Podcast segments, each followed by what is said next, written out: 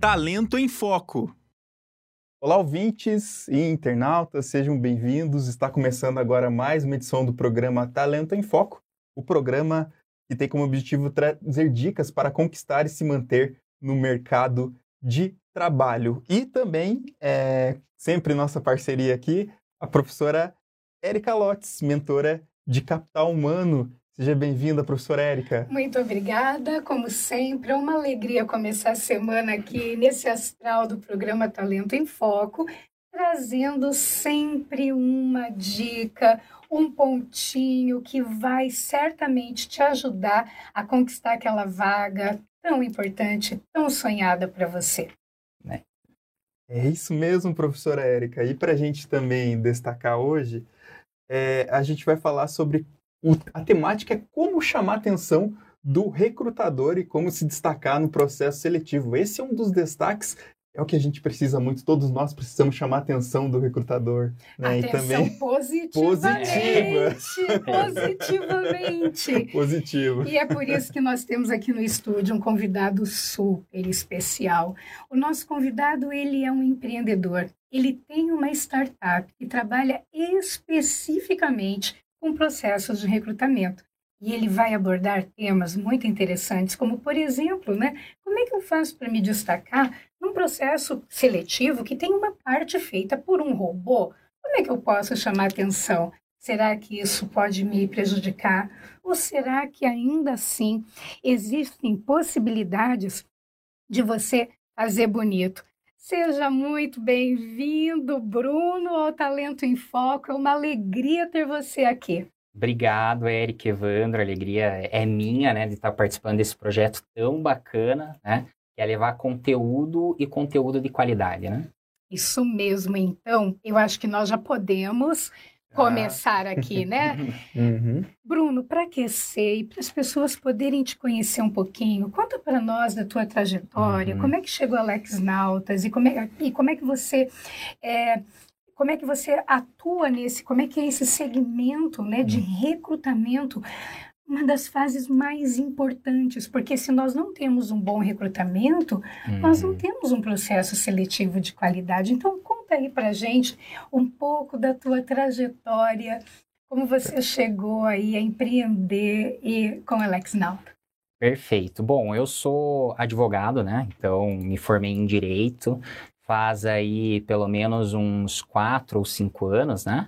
É, que eu me formei. E aí comecei a atuar dentro de escritórios de advocacia, eu fazia muito gestão de equipes, né? Então fazia gestão de equipes, precisava às vezes fazer, é, trazer um novo profissional, fazer um processo de recrutamento. E dentro do próprio escritório de advocacia eu sentia muita dificuldade, né? Eu via que dentro da nossa empresa a gente tinha dificuldade de chegar naquele candidato, aquele talento, enfim.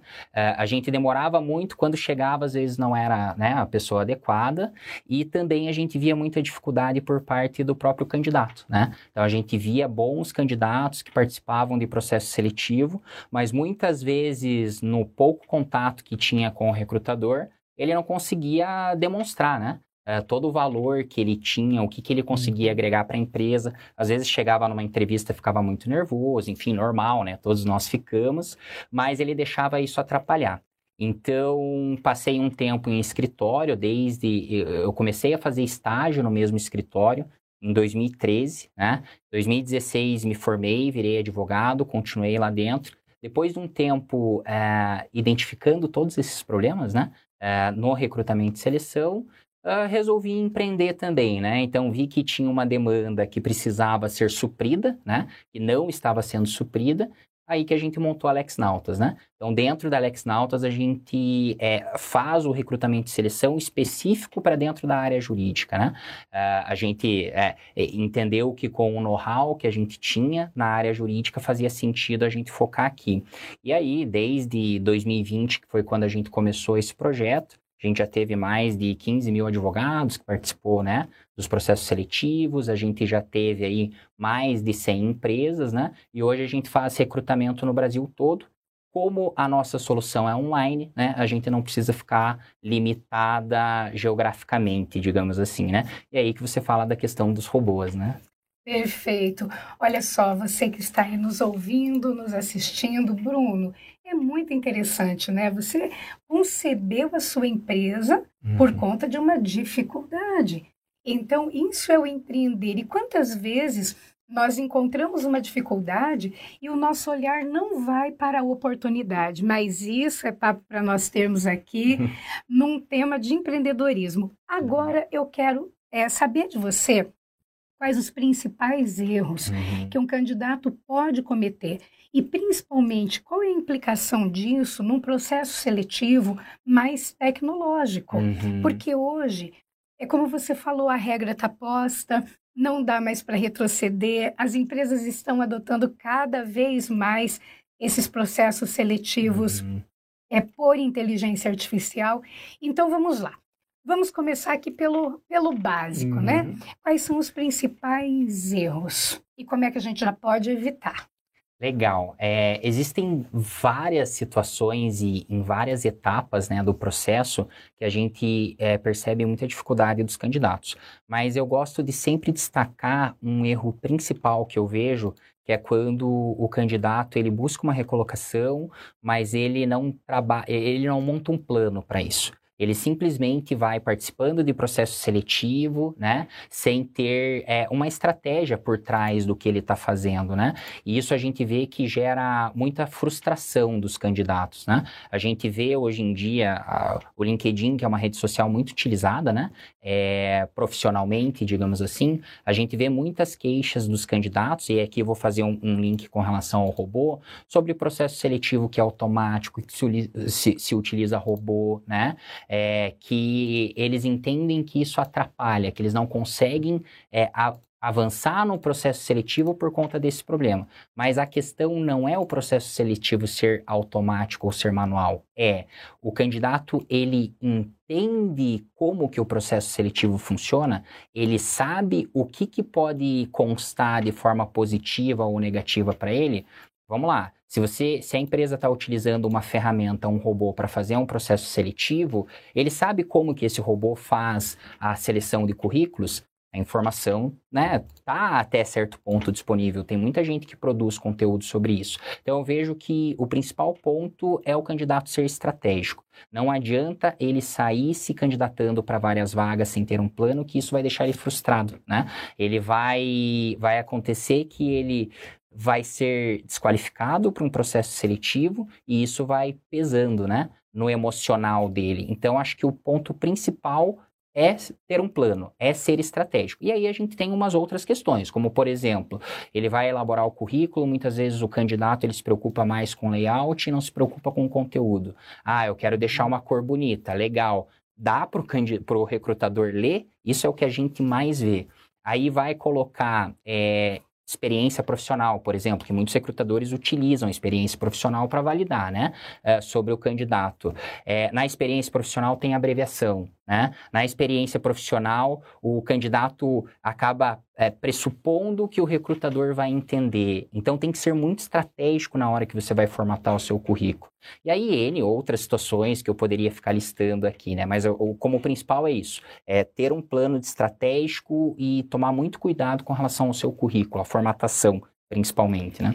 Quando você fala ter um plano estratégico, tá? Uhum. Para onde especificamente você está olhando? Você pode detalhar isso para a gente? Perfeito. Eu gosto de dizer sempre que uh, o candidato, ele não trabalha a empregabilidade dele, que é o potencial que ele tem de conseguir, né, ser recolocado no mercado, só quando ele está desempregado ou está procurando uma vaga. O candidato, ele deveria trabalhar a empregabilidade dele a todo momento. Então, quando eu falo do plano estratégico, o que, que ele precisa ter claro? É, qual que é a visão aí, pelo menos a, a, a curto, médio prazo da carreira que ele quer ter, para qual vaga ele quer concorrer, né? Hoje em dia você tem o LinkedIn, que você pode produzir um conteúdo. Então, se eu quero é, uma vaga na área de marketing, por que, que você não faz, né, uma postagem na área é, sobre o tema marketing dentro do teu LinkedIn? Recentemente, a gente estava num processo de seleção em que a gente precisava de um candidato com especialização em direito tributário. O candidato não tinha especialização em direito tributário, mas ele produzia artigos no LinkedIn sobre a matéria. Ele foi selecionado. Então, quando eu digo esse plano, é assim, aonde você quer chegar? O que, que você precisa fazer para chegar até lá? Muito bacana. E também, é, Bruno Nassar, a gente pode destacar outra, outra questão é, que geralmente surge a dúvida. Devo participar do processo seletivo quando não preencher todos os requisitos? A gente fica em dúvida. Uhum. Será que eu tenho todas essas habilidades? Será que eu tenho todos esses... o que é exigido para o cargo, né? Então, até a gente estava conversando um pouquinho uhum. dos bastidores. Queria que você comentasse um pouco sobre esse... esse detalhe. Isso é bem legal. Existem bastante mitos, né, com relação a esse ponto. Uh, mas eu gosto sempre de ir no equilíbrio. Você... Uh, Não precisa preencher cem por cento dos requisitos para você se candidatar. Mas também, se você preenche um requisito de dez, não faz sentido você participar do processo seletivo, porque, de novo, isso vai abalar o teu emocional. Então, aqui um dado, né? A gente é em dois anos fazendo recrutamento e seleção, mais de quinze mil candidatos na plataforma e centenas de vagas, a gente coletou alguns dados. Um que a gente viu. Um candidato, para ele ser chamado para uma entrevista de trabalho, ele preenche ali em média setenta por cento dos requisitos da vaga. Então, ele não precisa preencher cem por cento, só que ele não pode preencher vinte por cento. E o que o candidato não pode esquecer é que, em regra geral, no, né, deveria ser assim, a maior parte dos recrutadores vão dizer o que, que eles esperam do candidato no descritivo da vaga, qual é o requisito. Então, dá uma olhadinha, né? Faz uma, uma análise crítica com relação a isso e tenta entender se faz sentido você participar ou não. Mas eu diria isso, você não precisa preencher todos, mas também não adianta você concorrer a vagas que está compla, completamente incompatível com o teu perfil. É, e você traz um, um ponto muito importante, porque não seguidamente acabam realmente impactando no emocional. E aí muitas vezes a, o candidato diz, puxa, mas eu não tenho chance... É, não me chamam, mas e aí, né? Será que tem esse grau de compatibilidade com a vaga? Então, isso é bastante importante. Uma outra coisa que nós observamos também é que é importante que a própria empresa avalie uhum. com muito critério, com muita objetividade, né? Uhum. É, nós estávamos comentando a situação de empresa que pedia inglês fluente uhum. e quando fomos investigar, né? Mas o que, que você quer com inglês fluente? Ah, precisa enviar um relatório em inglês é, uma vez por ano. Uhum. Mas para isso, você percebeu a quantidade de profissionais que você deixou ir por conta desse requisito? Não daria para trazer alguém, fazer um P D I, que é o plano de desenvolvimento, né? Uhum. Depois que essa pessoa está na organização. Então, são várias coisas. Uhum. Bruno, fala mais para a gente sobre esse processo seletivo por inteligência artificial, uhum. esse processo por robô. Fala mais para a gente todas as etapas, quais as etapas uhum. são feitas de maneira presencial. Aí eu já quero aproveitar também para você dizer uhum. qual é o papel, ma- trabalhar mais essa ideia do papel do LinkedIn. Uhum. Porque muitas vezes a pessoa nem dá bola, né, para isso. E você trouxe um exemplo muito uhum. importante. Pessoal, como é que tá teu LinkedIn aí? Olha uhum. só a fala do Bruno! Vou falar um pouquinho sobre o LinkedIn primeiro, né? É, existem dados que demonstram que oitenta por cento dos recrutadores vão utilizar o LinkedIn em alguma etapa do processo seletivo. E a gente vê muitos candidatos que ou não estão no LinkedIn, não tem o seu perfil, a sua conta, ou por algum motivo tem, mas não mantém ele atualizado, ou traz conteúdo que não faz sentido para fins de, de recolocação. Então, o LinkedIn, ele tem que ser, ele deve ser utilizado, só que não de qualquer jeito, né? É, eu, eu queria destacar um ponto que a gente falou um pouco sobre emocional. É... Esses dias a gente estava assessorando uma candidata e a gente conversou muito com relação a ela, o que, que ela estava buscando e o que, que a gente percebeu no bate-papo. Que, na verdade, ela tinha um currículo, um, um histórico bacana, ela tinha, né, ela era super inteligente, enfim, podia super agregar as empresas, mas o emocional dela estava tão abalado que ela estava utilizando o LinkedIn para fazer reclamações, desabafos, e isso consta muitas vezes um pouco negativo para o candidato. Então, o LinkedIn, ele é importante para você ter o teu perfil atualizado e para você também produzir conteúdos que vão te agregar, que vão fazer sentido, né? É, uma outra questão que é importante com relação aos robôs, existem várias plataformas de mercado que são utilizadas para o processo seletivo. Uh, não se segue um padrão, né? Então, às vezes, uma determinada plataforma vai, vai valorizar currículos em determinado perfil ou determinadas informações, então você precisa entender quando você vai participar do processo seletivo, em qual plataforma o processo seletivo vai ser, o processo de recrutamento vai ser conduzido. E as plataformas utilizam palavras-chave para você poder ser ranqueado. Então, se você está num campo e ele pede para sua experiência profissional, não faça menção ao teu currículo. Fale, a minha experiência profissional é na área de gestão de pessoas, porque é essa informação que pode te posicionar perante os demais candidatos. Então, não adianta você é, não gostar da tecnologia no processo seletivo. Ela está aí, o que, que você vai fazer a respeito, né? Está aí para ser utilizada. Muito interessante isso que você traz.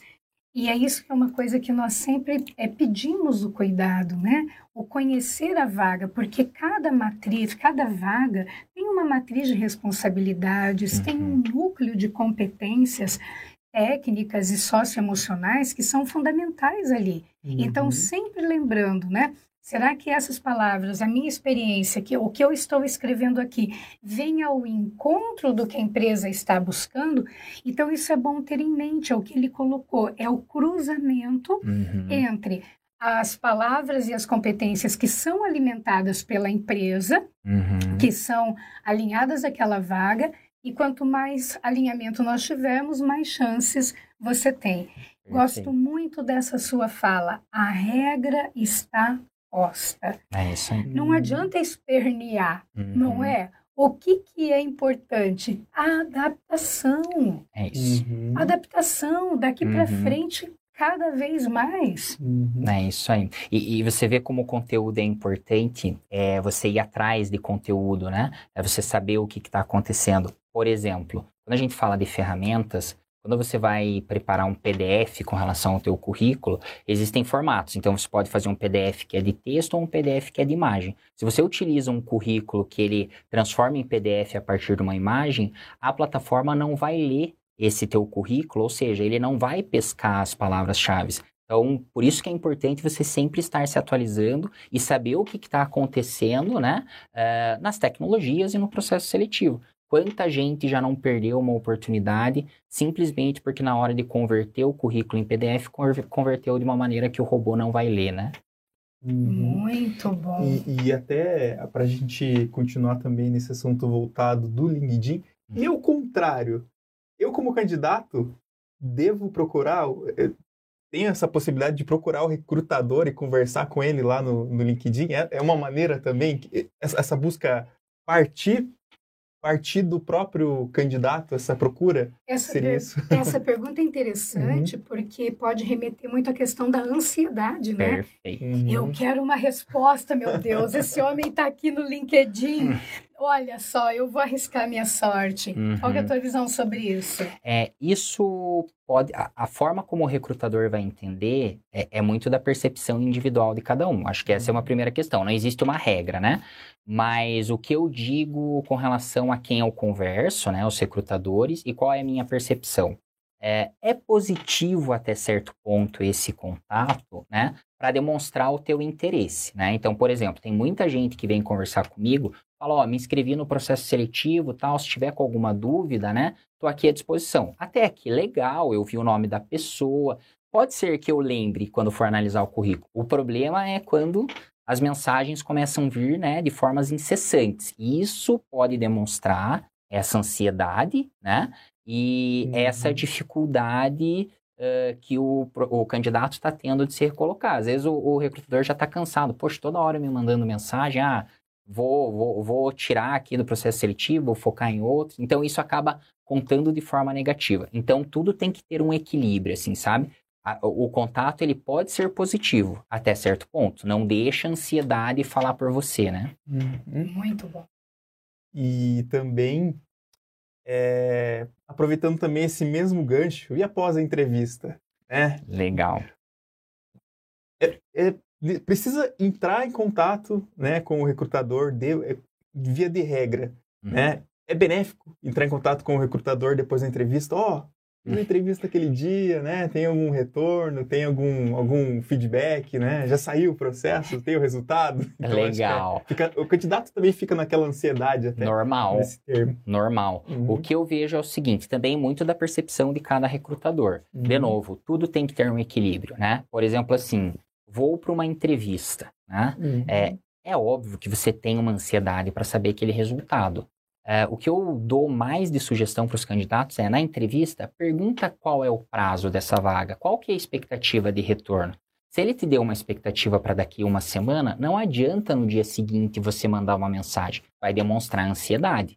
Mas, se você perguntou quando que o processo seletivo vai ter retorno, ele te falou daqui cinco dias, não vejo problema nenhum de que daqui cinco dias você mandar uma mensagem. Demonstra até um interesse do candidato na vaga, porque a gente não pode esquecer.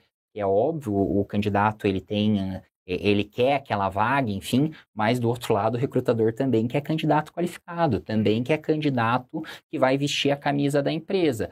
Quando o recrutador acha um candidato qualificado e que está com vontade efetivamente de trabalhar lá, facilita muito o trabalho dele. Então eu vejo isso, assim, sabe, tem que ter um equilíbrio. Com estratégia também, não deixando a ansiedade falar por você, né? Você pode. Mas sempre atento a esses prazos, né?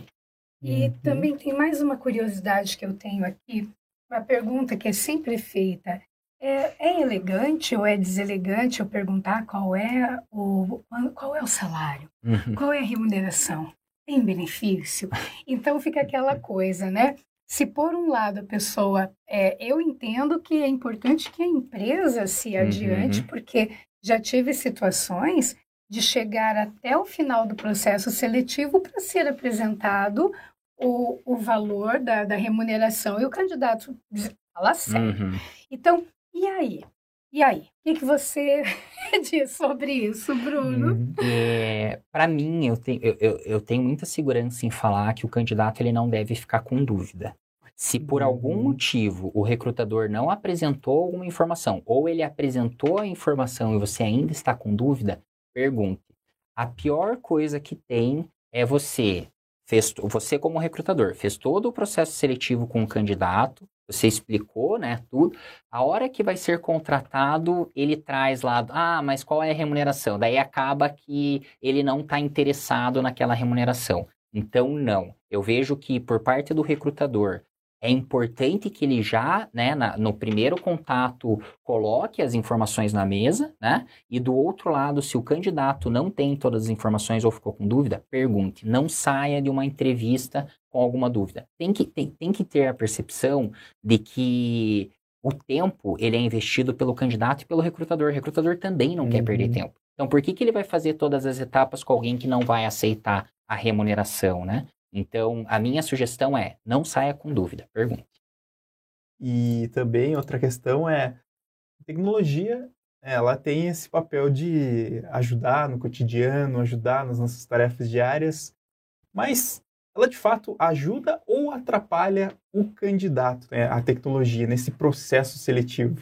Eu acho que é bem legal isso, Evandro, porque é, a, a gente vê muita gente falando sobre processo seletivo humanizado. Ele é importante, uhum. o processo seletivo humanizado. Você valorizar a, a pessoa humana que está ali do outro lado. Mas assim, não é porque tem tecnologia que o processo seletivo não é humanizado. Uhum. Muitas vezes a tecnologia, ela vem...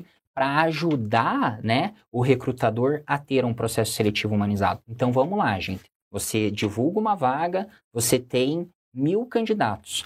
Qual empresa vai conseguir analisar currículo por currículo os mil candidatos? Não faz sentido. O que que a tecnologia vai fazer? Vai, às vezes, até dar um feedback para o candidato. A nossa plataforma da Alex Nautas faz isso. Pode demonstrar para o candidato se ele é compatível com a vaga e aonde ele não é compatível.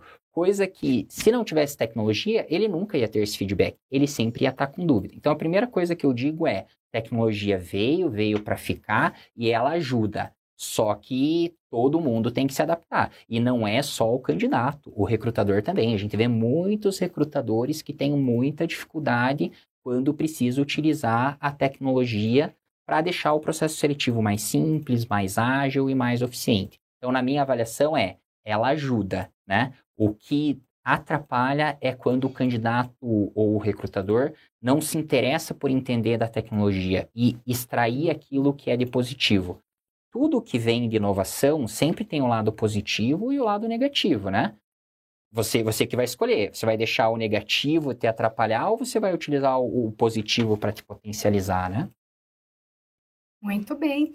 E olha só, né, Evandro, quando o papo é bom, a coisa anda, né? Sim, o, nós sim. não vemos o tempo passar. Bruno, então assim, é, que tipo de, de dicas você pode dar para essa pessoa que está agora nesse processo seletivo, que talvez não, não tinha se dado conta da tecnologia por trás desse processo, uhum. né? Ou então também, que dica que você pode dar para aquela pessoa que recebe um não? Uhum. E aí, né? Então, essas duas coisinhas. Legal. Bom, quem não se deu conta, né, com relação às tecnologias ou como se destacar no processo seletivo, não é tarde, né? Primeiro que, normalmente, quem está participando de um processo seletivo não participa de um. Ele, normalmente, quando ele está buscando uma vaga, ele busca mais vagas. Em média, a gente vê os candidatos que participam ali com a gente, é de três a quatro vagas que eles concorrem até conseguir ser recolocado. Então, primeira coisa é o seguinte, se você vai participar de um processo seletivo agora, para, pensa, monta teu plano, define o que você quer, entende os requisitos da vaga, isso é o mais importante. Se você já se candidatou à vaga e mandou um currículo que talvez não esteja, né, tão adequado agora que você parou para pensar, monta um currículo novo, manda uma mensagem para o recrutador, explica para ele, o não você já tem, né? Eu penso assim. Então, essa é a primeira questão. A segunda pergunta que você me fez, desculpa. É aquela questão, né, de a pessoa não... não, não como, né, que ela lida com isso? Uhum. Quando, como que ela pode lidar com nãos consecutivos? É, é muito complicado, assim, porque o, o ser humano, ele não gosta de ouvir não. É normal, né? É...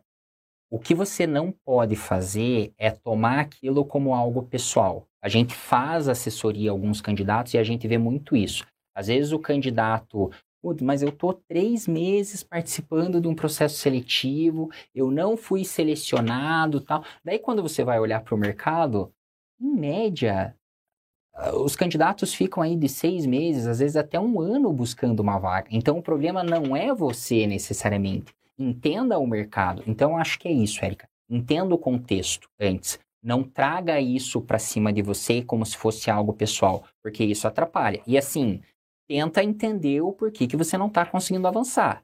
Se o recrutador sempre desse feedback, seria muito fácil, mas a gente sabe que isso não acontece. Tenta entender. Tenta pesquisar, tenta olhar o que outras pessoas estão fazendo, né? É, às vezes você vê lá muita gente que publica no LinkedIn. Ah, consegui minha recolocação profissional, né? Bem bacana. Dá uma olhadinha no perfil dela. Será que ela não fez alguma coisa específica no perfil dela do LinkedIn, que às vezes facilitou? Por que não? Então eu vejo isso. Não deixa se abalar, não pessoaliza, é o mercado, o mercado está com corrida, né? Ainda mais dependendo de qual área você está participando. É, quando uh, o candidato deixa afetar uh, o, o emocional, olha, é bem difícil. Você tem que fazer um trabalho primeiro no emocional para depois você conseguir trabalhar os outros pontos, que é currículo, que é postura em entrevista. Muito bem. Muito, muito bem, bom, muito bem. Muito bom. E então a gente a gente não teve a gente não teve aqui nenhuma pergunta, professora, hoje, mas com certeza perguntas muito bem elaboradas aqui, né, pela professora Erika e também para o Bruno na edição de hoje, né, o Bruno que é empreendedor da Alex Nautas e também que é uma startup. E para a gente fechar, é, talvez, acho que o Bruno, o Bruno tenha, tenha falado também, mas para a gente não deixar de perguntar, podemos fazer perguntas ao recrutador na hora da entrevista? A gente pode? questionar algumas dúvidas ali, tem que tirar na hora, então, as, as principais dúvidas e não deixar para depois. É isso, né? Aí. Então, acho que... Não só pode, como deve, né? Faça uhum. as... Lógico, existem os momentos certos, né? Você não vai uhum. entrar ali e já começar a perguntar. Quem vai conduzir a entrevista é o próprio recrutador. Chegou no final, ele não abriu possibilidade para pergunta, sem problema nenhum. Levanta a mão, estou com dúvida, quero tirar as minhas dúvidas. Não uhum. saia da entrevista com dúvida. É, isso uhum. é bem importante. E aí também, né, é interessante observar que se o recrutador ele não abre para esse tipo de pergunta, que é um momento fundamental da exploração do candidato em relação a isso, aí também a empresa precisa dar uma cuidadinha nesse recrutador, né? Perfeito, o bonitinho perfeito. Aí precisa dar uma melhoradinha. E aí também tem uma questão, né, Bruno? Tudo tem a maneira de perguntar, é o tom de voz, o é momento... Não é, essa que, não, não é deselegante, como você falou, uhum. a questão não, não pode sair dali com dúvida. A questão é só uma maneira elegante de Perfeito. Pedir a palavra, de dizer, olha, eu tenho algumas perguntas, gostaria de saber se posso fazê-las agora. Uhum. É isso aí. E vida que segue, não é, é mesmo? Isso aí. É isso aí. Uma coisa que a gente não pode esquecer, Erika, que às vezes o próprio recrutador está nervoso na entrevista, né?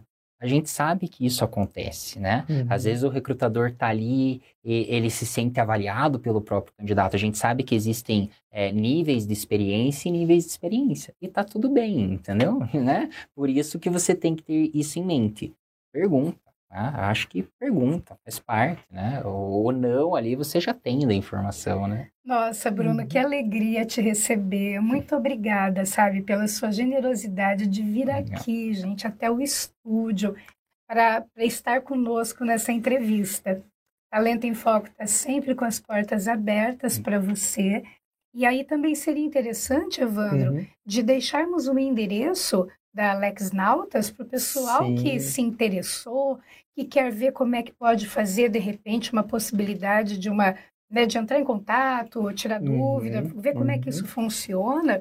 Então, nós podemos vamos, deixar vamos aí... Vamos deixar aqui nas mensagens. Aqui, deixar nas já, mensagens. Assim que encerrar a transmissão, a gente já vai já deixar tem, aqui. Não é? Porque é isso, a vida é perfeita. Às vezes, uma informação chega e, e assim, parece que encaixa tudo, parece que dá aquele clique, a gente entende e muda o caminho. Então, quero te agradecer de coração de estar aqui, espero te receber inúmeras outras vezes e muito obrigada mesmo.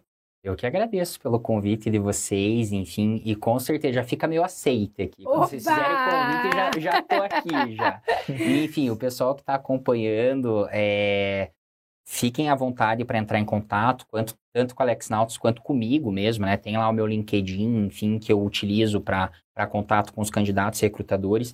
Vivo recebendo mensagem, nem sempre consigo responder em tempo real, né? Mas na medida do possível vou responder, vou dar o auxílio que, que for necessário, até porque é uma troca de experiência, né? Não é, não é só eu passando informação para o candidato, eu também aprendo muito, né? Quando eu recebo esses tipos de contato. Então eu adoro bater esse papo. E é muito bacana porque, como você falou, a tua área de atuação é no Brasil todo. Perfeito. Então, você não está dizendo coisas que, tem, que são atreladas a determinada regionalidade, né? Uhum. Uma determinada região, ou um aspecto cultural do Sul, uhum. do Sudeste, do Norte, do Nordeste.